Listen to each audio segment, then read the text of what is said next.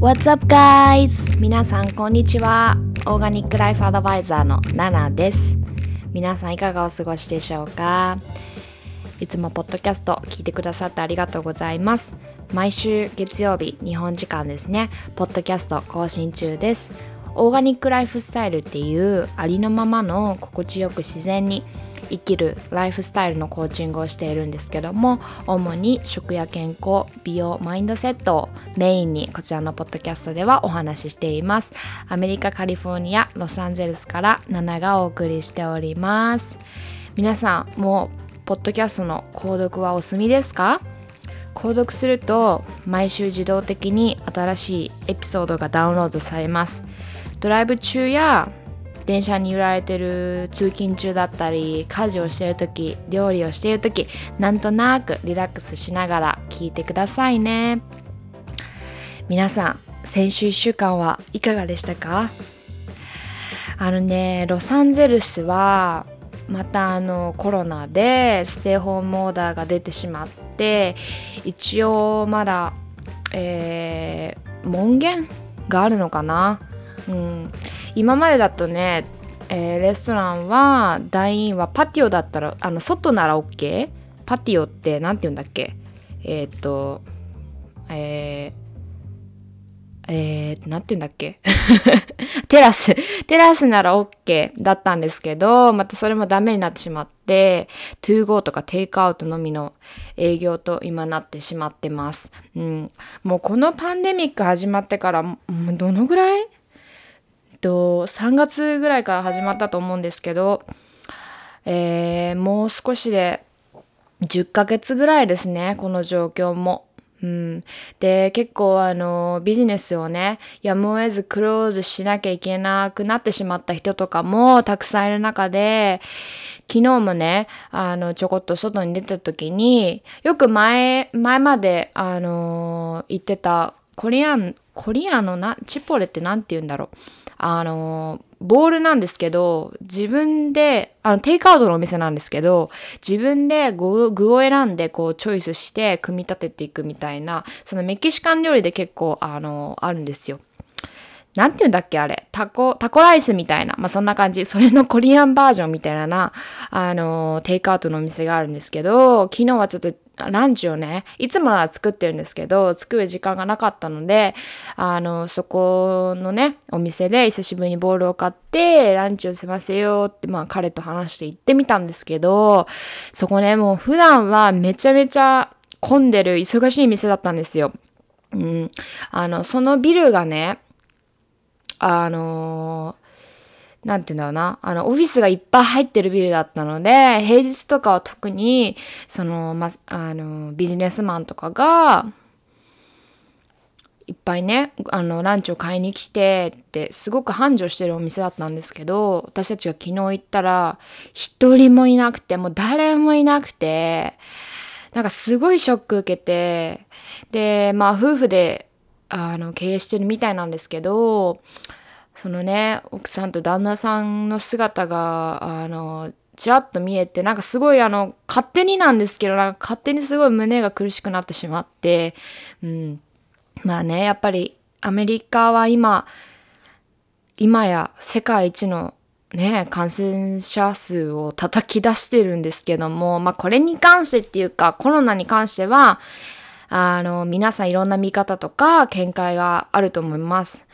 ただね、もうそういうのを全てこうひっくるめて、もうとにかく落ち着いてほしいなって願うばかりで、うん。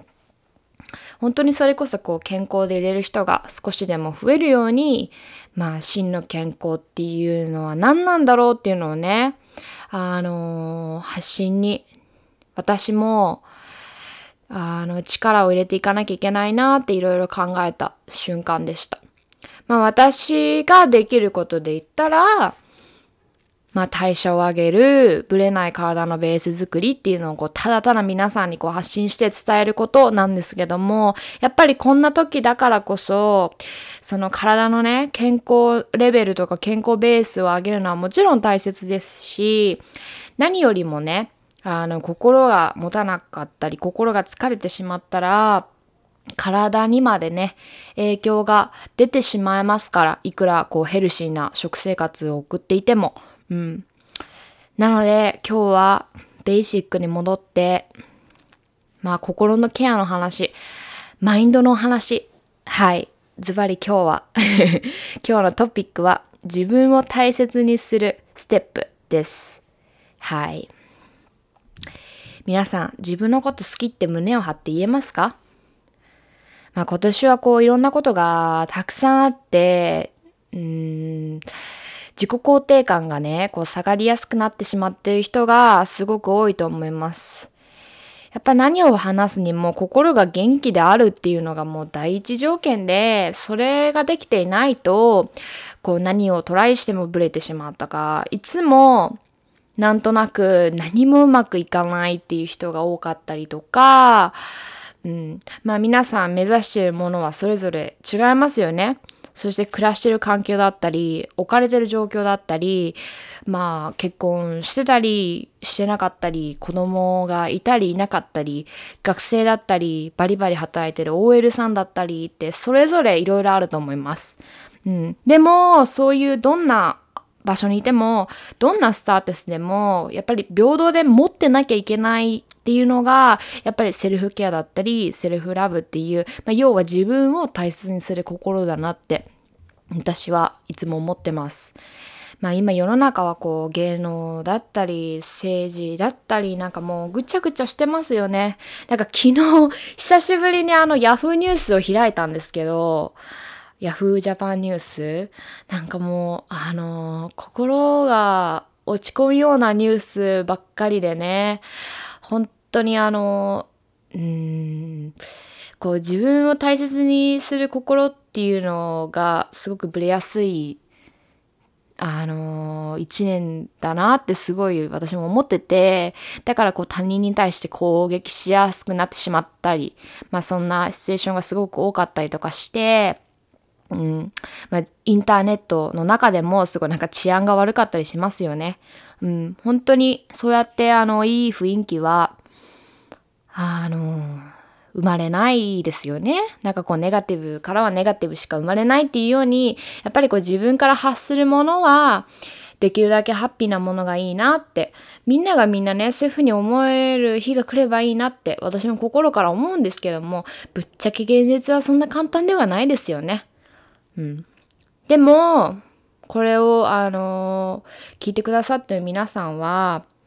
あの、自分を大切にして、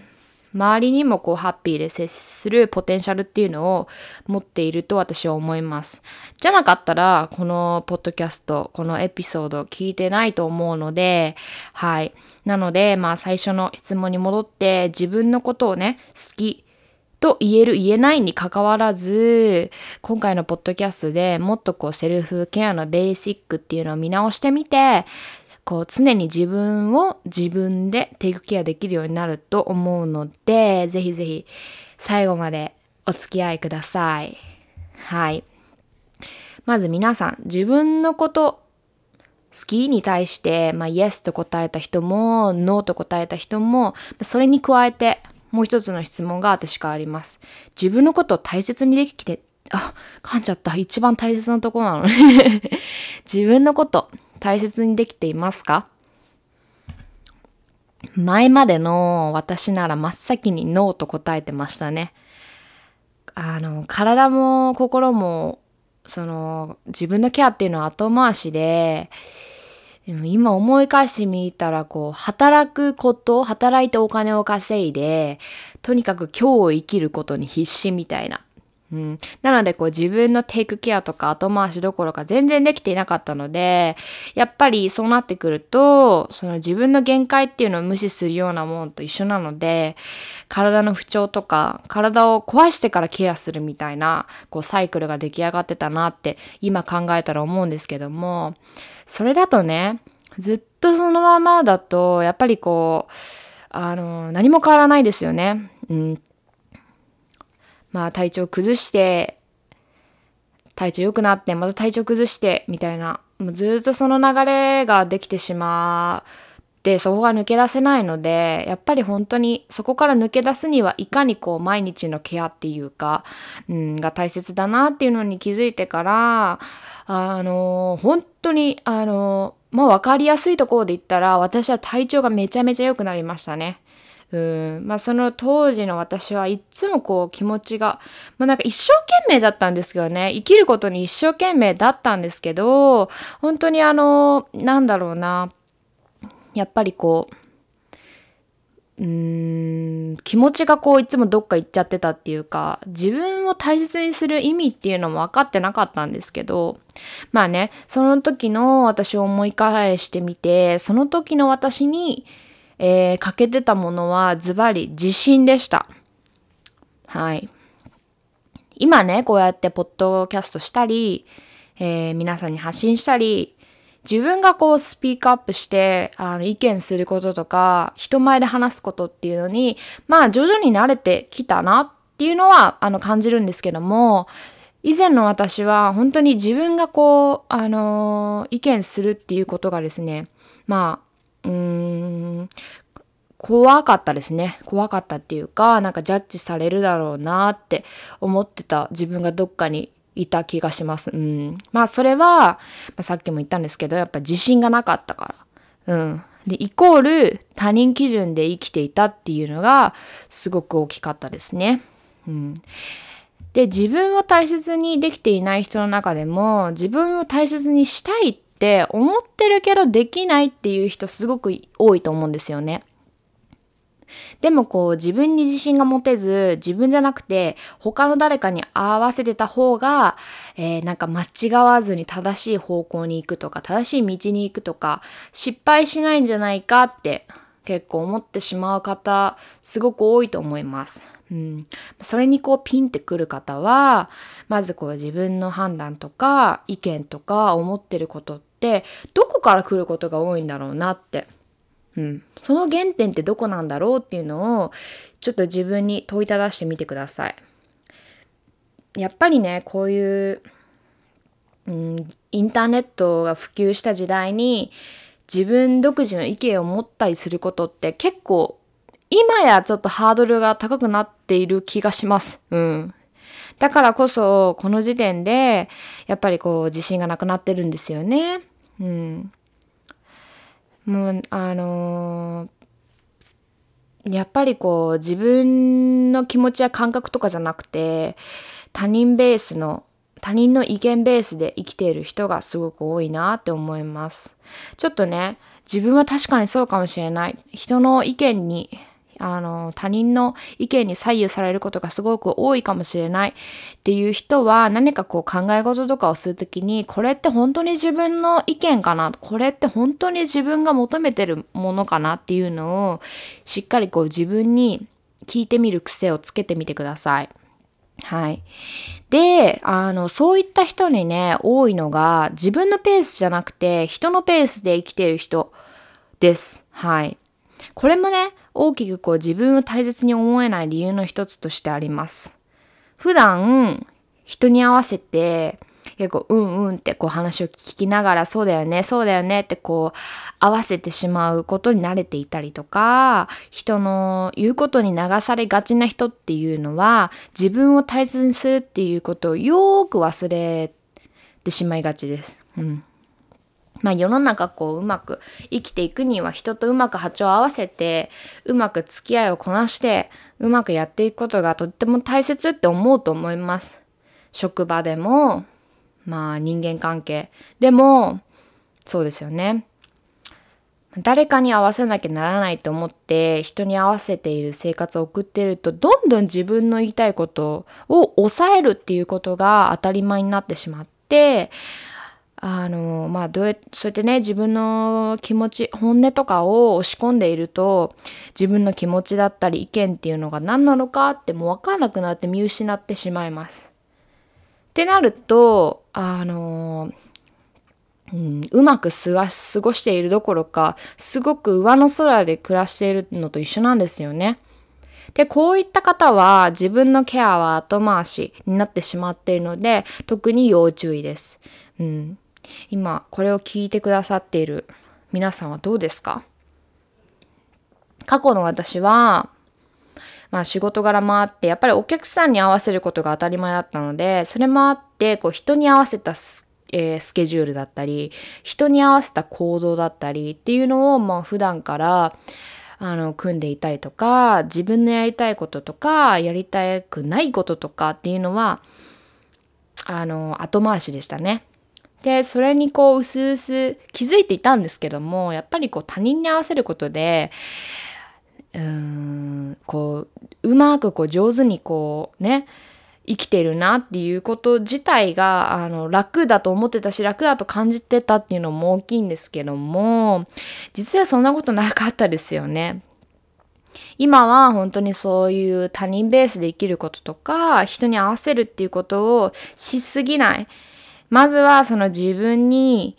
とって何がベストなのかっていうのを考えるようにして本当にその自分のペースっていうのを大切にしています。はい。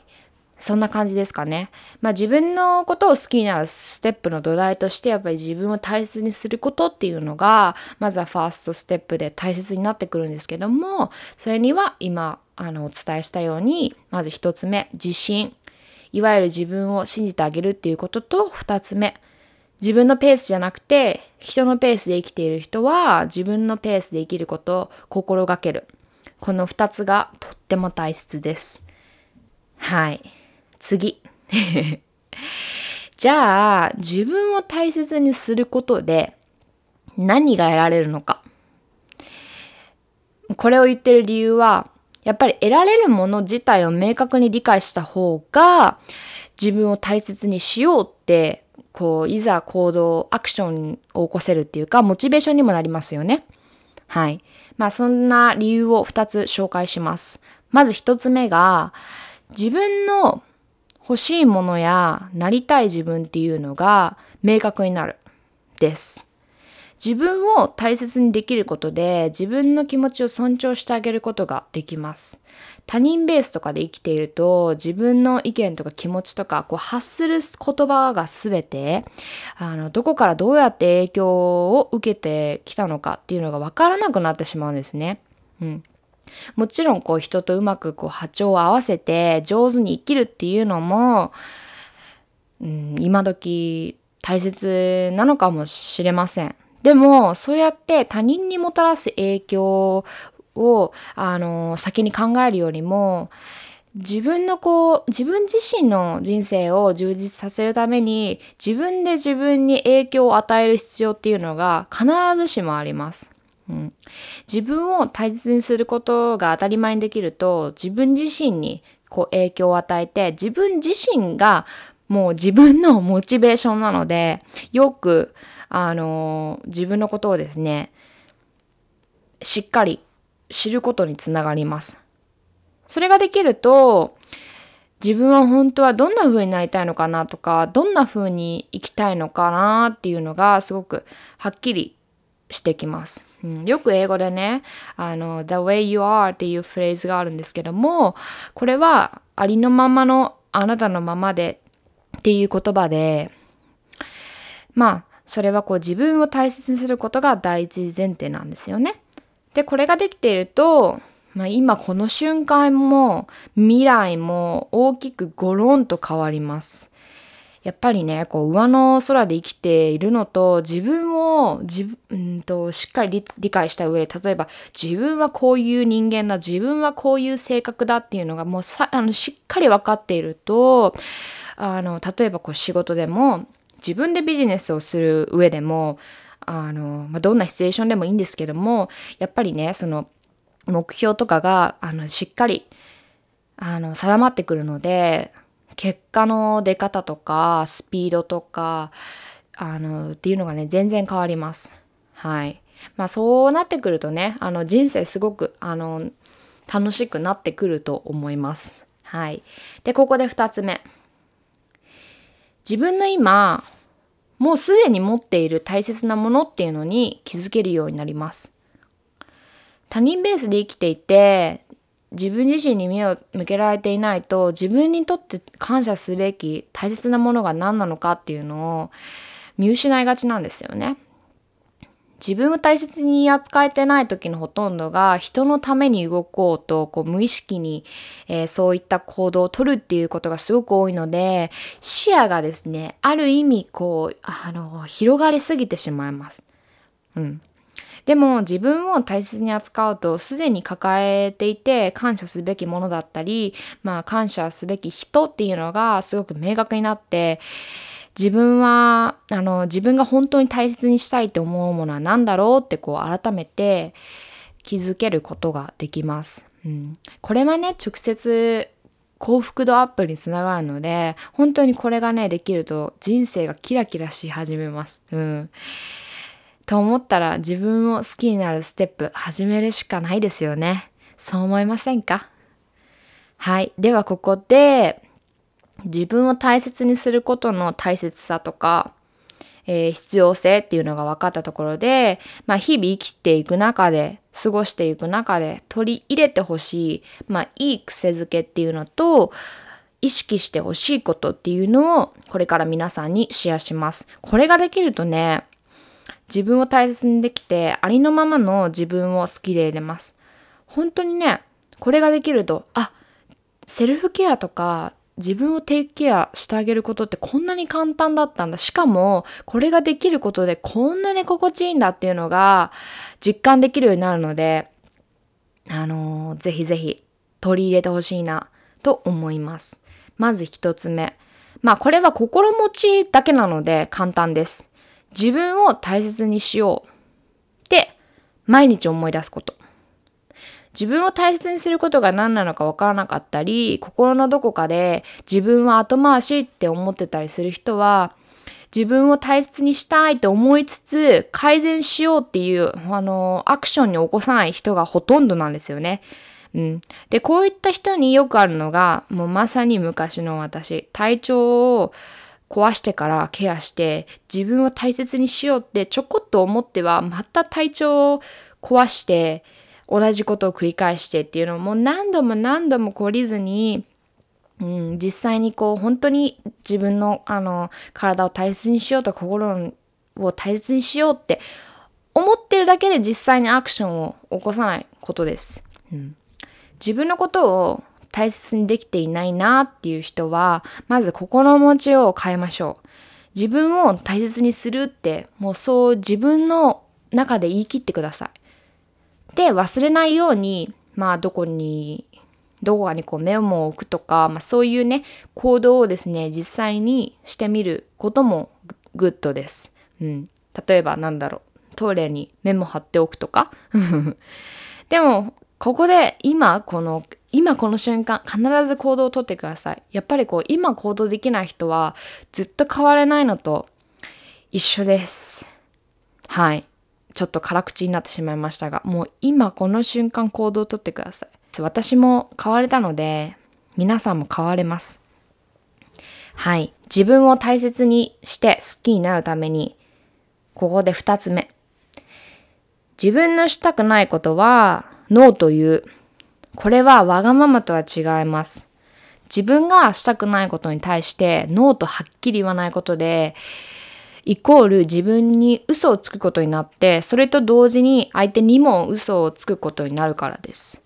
自分がしたくないのに人のためになるとか、自分にちょっとでもメリットがあるとか、そういうふうに真っ先に思ってしまう人は気づかぬうちに、そのメンタルもフィジカルも負担とかプレッシャーをかけてしまっていることがすごく多くあります。なので、ノーって、ノーっていう勇気を持つとびっくりするぐらいね、心が軽くなって、人生も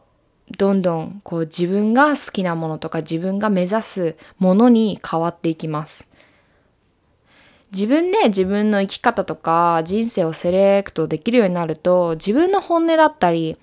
感覚だったり感情だったりっていうのにこうしっかり耳を傾けることができるようになります。で、そうなると自分が好きってこう胸を張ってね、言えるようになります。日本人は特にね、こう周りの目とか人の意見を気にしがちです。うん。でもだからといって諦めるんじゃなくて、まずは行動してみてください。自分がしたこと、したくないことに対して、あの、イエスと言ってることがないか。うん。まあ、それをね、把握するだけでも大きく変わります。はい。はい、ここで3つ目。とにかくチャレンジしてみる精神を持つ。自分に自信がなかったり、大切できない人は、頭で、あのー、ロジカルにものを考えがちです。もうこれをぶち破って何でもやってみる気持ちっていうのがとっても大切です。自分がこれがしたいと思ったことだったり、興味があることっていうのをチャレンジしてみることで、得られるものっていうのはすごく大きいんですね。そしてそうやってこうチャレンジを繰り返して自分の好きなものに妥協しないようになると環境がガラッと変わります。例えば習い事とかレッスンを受ける人とかってその場所で初めましての人にたくさん出会えますよね。そうやって新しい人に出会って新しい環境に足を踏み入れることで自分の可能性とか未来とか環境っていうのがぐーんとあの変わって広がっていきます。うん、そして今までの自分と変わったステージに立てることでまたそれも自信となって過去の自分も見直すことができて今までは、まあ、人の意見とか他人の声に流されてた自分もより自分を大切にできる生き方を選べるようになってきたなって実感することができます。うん、何かね興味があるとか、あれやってみたいなってちょっとでも思うことがあったら、まずあの、惜しまずトライしてみてください。得られるものの大きさにびっくりすると思いますよ。はい。ここで4つ目ですね。自分を許してあげる勇気を持つ。自分を大切にできない人は自分にすごくね、厳しすぎる人が多いなって思います。まあ他人には優しく自分には厳しくっていうフレーズがあると思うんですけども、まあこういったフレーズが、まあ、他人ベースで生きる人を増やしてしまっているのかなとも思います、正直。うん。まあこれに対する私の意見は自分に、自分自身に優しくできていなければ、人はね、心の底から他人に対して優しくできないと私は思うんです。だから、まずは自分を優しくするためにも何か自分に対して私は周りと比べて怠っているとか、どこかでそういうふうに思っている気持ちをまず知って、認めて、許してあげること、まあ許してあげる勇気っていうのを持つことがとっても大切です。私は結構まあ過去に未来未練とかがあって、ああしてたらよかったなとか、あれしなければよかったなとか、なんであの時ああいう風に言ってしまったんだろうとか、あの、そういう風にね、未消化な気持ちっていうのがずっとあって、もやもやもやもやしながら暮らして、暮らしてたんですけども、まあそれをしっかりあの、思い出してあげて、向き合ってあげて、ああ、あの時の私は悔しかったんだ。認めてあげよう。でも、もう過去は過ぎてしまったし、過去は変えられないから、うん、過去から学んだことは何だろう今できることは何だろうまあ、それを、あそれに目を向けて生きることにしよう。そうやって受け取って、過去のモヤモヤしてた気持ちを引きずったり、もう考えるのはおしまいってこう自分の中で区切りを打ちました。そうやってこう自分を許してあげて、リセットしてあげる。気持ちをリセットしてあげる。もうそれだけで心っていうか気持ちはすごく軽くなってすっきりします。結構ね、自分のことは後回しで自分には厳しくして責任感を常に持ってまずは他人のことを一番に考えるってある意味ある意味ですよ世間ではいいこととして捉えられるかもしれないんですけどもでもそれが過剰すぎたりトゥーマッチすぎると、やっぱり自分って何なんだろうって、その自分のね、本当の本心とかが分かんなくなってしまうことが多くあるんですよね。まあそうならないためにも、自分に少し甘くなって、自分自身に怠っていると思う点があったり、まあ思うんであれば、そのもやもやね、あのする気持ち、まあ未消化な気持ち、まあそれをしっかり知って許してあげる。で、その気持ちをリセットしてあげることで、新しい自分にまたステップアップすることができます。はい。まあそんな感じで自分を大切にするステップ、自分を好きになるステップ、今日はそんな感じでお話をしました。はい、皆さん本当にね、あの、私たちらしく自分らしく、本当に私たちは宇宙で一人しかいないんですよね。その自分自身を大切にできるのって自分しかいないんですよね。なので他人に求めたりとか待ってる姿勢だったり受け身の姿勢で過ごすのをもういっそのことやめてあのセルフケア要はこう自分で自分を大切にして好きになってみませんか？まあ人に合わせることがいいと思われる世の中でもあるんですけども自分らしくありのままの姿でいることがいかに心地いいか。あのね知るだけでね人生は大きく変わります。本当に皆さん自分の人生だから自分でコーディネートして楽しんでほしいなって私は思います。これをね聞いてくださってる皆さんならできますよ。うん。あのー、ここまで聞いてくださっただけでもう一歩進めてます。はい、まあ、そんな感じで自分のことを好きになるステップいかがでしたか？あのぜひ感想とかこういう風に私は感じましたとかそういうあののがあったらねぜひ私に伝えてみてください。またそういう気持ちとかを言葉にしてあの人に伝えるっていうことをするだけで自分の気持ちとか向かう先が明確になったりするのでぜひぜひ私にあの何かお声かけしてくれたらとっても嬉しいです。はい。それではここまで聞いてくださってありがとうございます。また今週も素敵な1週間になりますように。あ今週はあれだね。クリスマスだ。そうだ。メリークリスマス素敵なクリスマスをお過ごしください。それではまたね。バイバーイ。